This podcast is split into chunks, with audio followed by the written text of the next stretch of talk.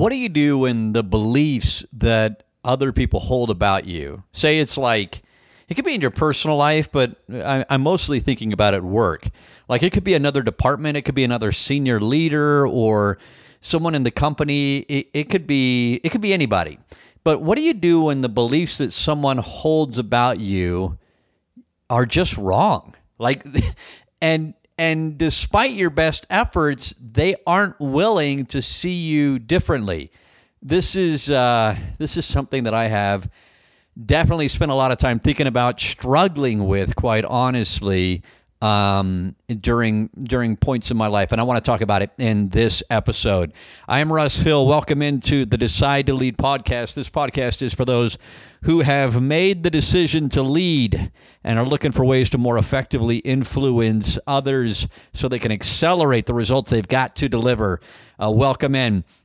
Once again, if you didn't listen to the last episode, let me just let you in on something in case you're wondering why this one sounds a little different than our typical episodes sound like, and that's because I'm on the road. I'm in a hotel room, actually on a gorgeous sunny day in the east side on the east side of Salt Lake City, looking at the mountains. Quite honestly, outside of my hotel room. This is my first work trip since COVID-19 shut down the whole world. So, I went from 165 flights a year to like nothing. And so this week was my first business flight, my first flight, getting on a plane in a hotel. This is the first hotel room I've stayed in months, when my life for the last so many years has been one or two or three or four nights in a hotel per week, anywhere in the world. So it's kind of weird being back on the road again. But we had a meeting here in Salt Lake City with an organization we've been working with for about 8-9 months now, as they embark on managing their culture, defining their culture. They're a quickly growing organization. They've got some real solid aspirations to transform the industry that they work in, and they are well on their way to doing it and have an incredible leadership team. And so we were some colleagues of mine at our firm and myself, we were here meeting with the senior leadership team yesterday. And anyway, so that's why the audio quality sounds a little different, and there's no music, there's no show open, none of that intro, none of that stuff today, just getting me raw. So hope that explains that. Okay, so here's what I want to talk about in this episode. In the last one, I talked about feedback, and I shared an experience I actually had in the meeting yesterday with the senior leadership team about feedback, and something the CEO had said about an experience he had in his life when he was an executive at Amazon, and they put him through this like week-long intensive feedback experience that I don't have time to get into all the details of, but man, it sounded so intense, and it really had a profound effect on him, because what he came to realize, as we all do so often, whether it's a week-long feedback intensive or just simply listening to somebody else's opinions about us or beliefs about us, whether it's somebody in our personal life or professional career, what we so often realize is they see us differently than we want to be seen. They define us differently than we define ourselves. They can't see our intent, right? They can't see. People can't see into your heart. They can't see into your mind. They can't, and so they just judge our actions. And so often there's a disconnect between our actions and our intent. And that's just human nature. And none of us, at least I hope that's true, none of us has become who we want to be yet. We're working on it. We're a work in progress, both at work and at home. And so somebody says, well, Russ, this is how I see you, or this is what I think of you. And you go, dang it. That's not who I think of myself as. That's not who I want you to define me as. So in the last episode, I talked about feedback and the importance of getting other people's perspective. In this one, I wanted to kind of do part two of that, or continue the conversation. And perhaps you can relate to this. Maybe you can't. I've got to assume at some point in your life you will be able to. But maybe not everybody goes through this. But one of the biggest struggles, quite honestly, in my life has been when people define me differently than I want to be defined, or think of me differently than I want them to think of me. And when they don't appear or seem willing to alter their belief about me. We talk about this as belief bias in our firm. I've done episodes about this in the past, but here's the thought behind it. So, even like at work and different jobs I've had or different industries I've worked in, there might be somebody who thinks of me, because I guess I've set it up this way. I pride myself as trying to be transformative, innovative, somebody who tries to get an organization to think differently. And I am wired to where I really, really struggle to live in the present. My mind is just wired to constantly be thinking about next month or next year or 3 years from now. Where are we going? Where is this industry going? Where are we headed? So it's hard for me to thoroughly enjoy the beauty of the path at this spot that we're on right now, because I'm thinking about, okay, where does this trail lead? Why are we on it? Why am I putting forth this effort to keep walking? What is the ultimate destination? And so I really lean hard into the future, thinking about that constantly. And I pride myself, quite honestly. I think I'm an asset to the organizations that I work with or that I consult, because I'm thinking that way. They're talking and I'm not thinking about how what they're saying applies to this moment. I'm thinking about, well, how does that apply to where you're trying to go?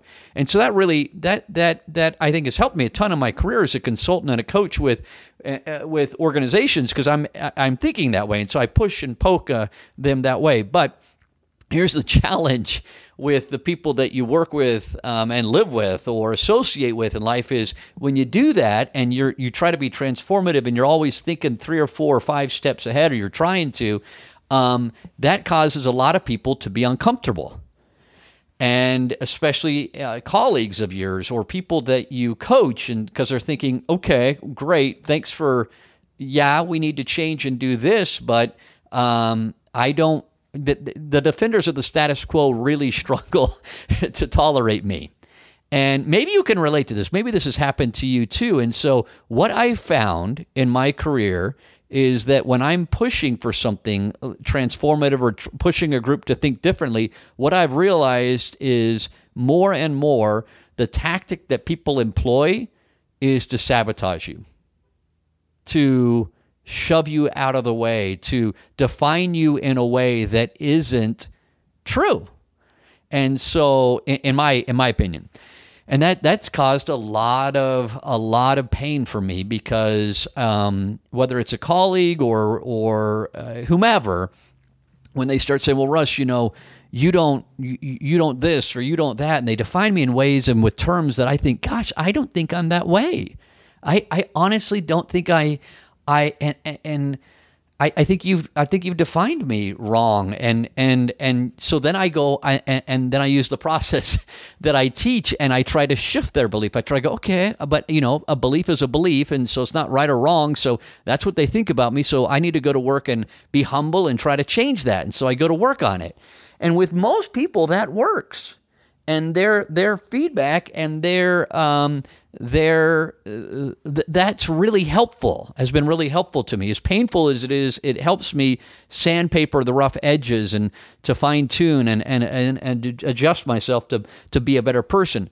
But there's a small portion of people that their motive is not pure and it's not good, and their feedback is actually designed to damage me, to try to exhaust me and try to deter me, to weaken me to where I will give up. Does this make sense? Have you ever experienced this? Like in an organization, those people who don't want to transform or don't want to change, what they do is they try to, in my experience, is they try to sabotage those that are trying to bring about innovation. And so if they can get you to just stop talking, stop pushing, stop trying to make changes to the organization or try to pull them into the future, then it would make their life so much easier. So instead of adjusting with you or thinking about how they could show up differently or what they need, how they need to innovate or how they need to adjust, instead what they do is just try to destroy you, silence you. Have you experienced that?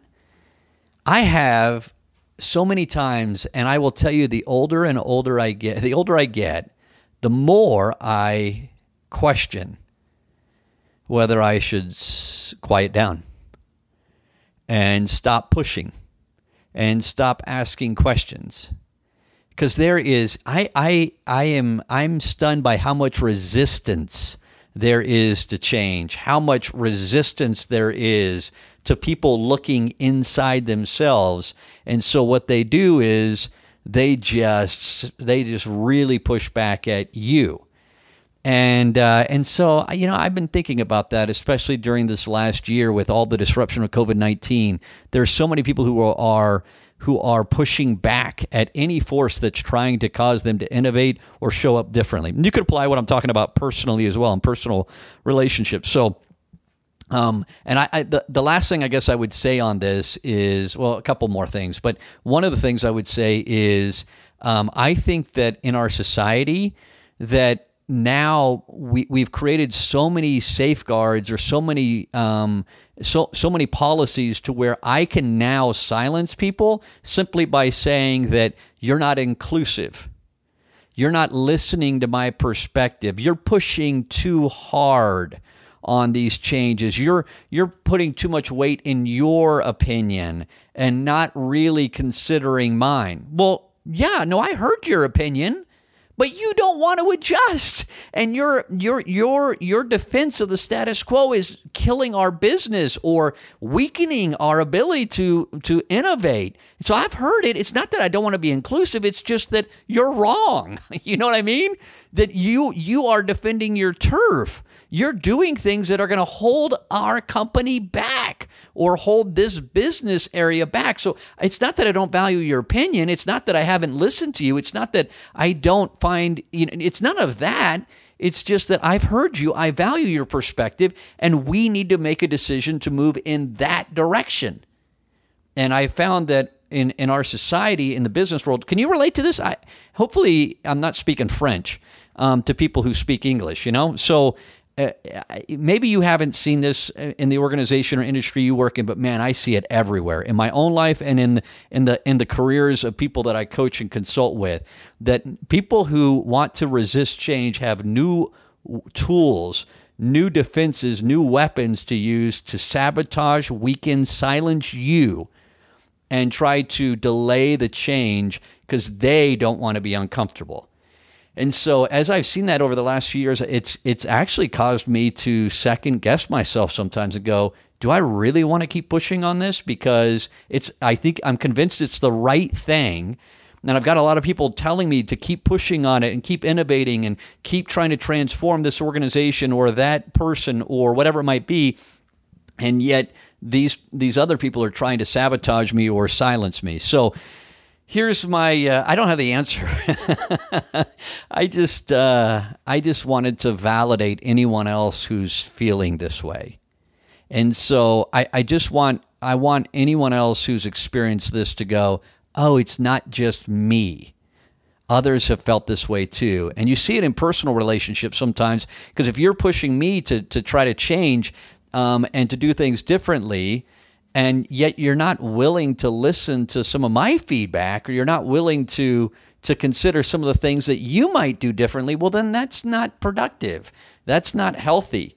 And so it's the natural human reaction, I think, when someone's trying to get us to change or to transform or to innovate, personally or professionally, it's the natural human reaction for us to be throw up the defenses, right? And then to attack the person or go after the person who is giving us that feedback. And we have to be super careful about it. So, I don't know. The older I get, the more I wonder how much effort it takes, and if I have enough energy and effort and willpower to withstand the sabotage and the silence techniques and the resistance that exists out there. And so if you are someone who is like me and you think in an innovative way, or you're looking for ways to change and to adjust and to help an organization or help a relationship or help yourself or help someone else become even better, if you've had that experience, I would just say, man, you better buckle your seatbelt and be ready for the pushback you're going to get.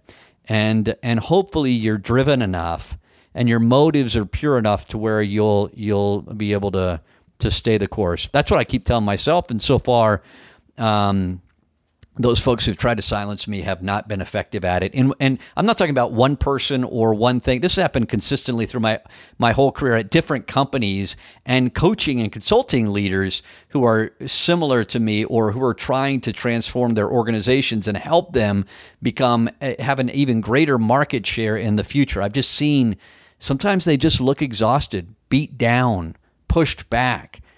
And the problem is not them. And I try to remind myself of that too, that no, Russ, your motives are pure and you are looking internally as much as you're looking and communicating externally about changes that happen. You're willing to change internally too. So anyway, that's what's on my mind in a hotel room in between a couple of virtual meetings that I'm doing in the hotel room today on my first business trip since COVID-19. I hope you're healthy. Hope you're doing well. Hope you have a great rest of your week, and we'll talk to you soon.